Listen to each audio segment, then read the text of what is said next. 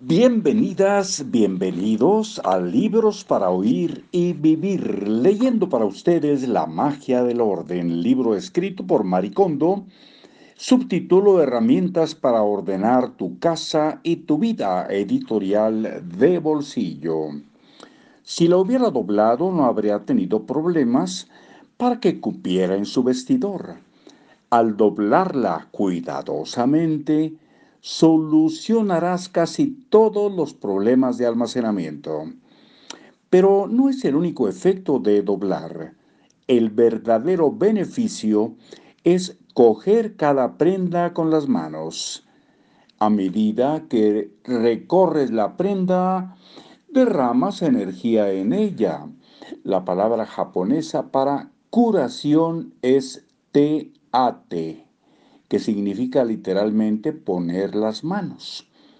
La palabra se originó antes del desarrollo de la medicina moderna, cuando la gente creía que poner la mano sobre una herida ayudaba a curarla. Sabemos que el contacto físico suave de un padre, como coger las eh, manos, dar palmaditas en la cabeza y abrazar, tiene un efecto calmante en los niños. De manera similar, el masaje firme pero suave que dan las manos humanas contribuye mucho, mucho más a deshacer contracturas musculares que el aporreo de las máquinas de masajes. La energía que transmiten las manos de una persona en nuestra piel parece curar el cuerpo y el alma.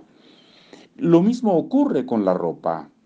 Creo que cuando tomamos la ropa con nuestras manos y la doblamos con cuidado, le transmitimos energía, lo cual tiene un efecto positivo en ella. Al doblarla adecuadamente, la cuidamos y borramos sus arrugas lo cual hace que su material se vuelva más fuerte y vibrante.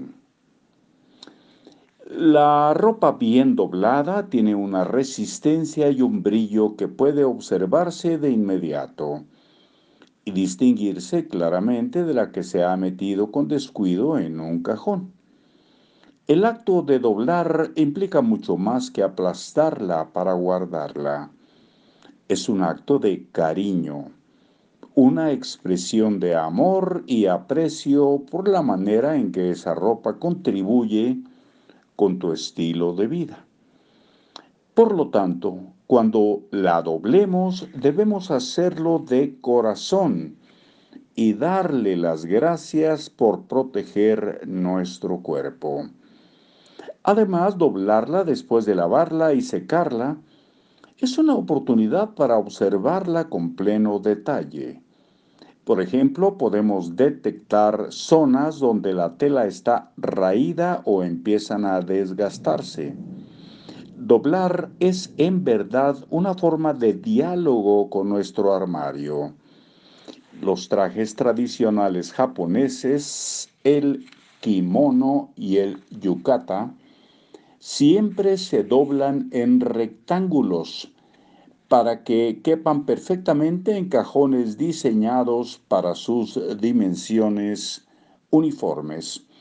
No creo que exista otra cultura en el mundo que ajuste de manera tan precisa los espacios de almacenaje a la ropa. Los japoneses entienden muy rápido el placer que produce doblar la ropa casi como si estuvieran programados genéticamente para esta tarea. Hasta luego.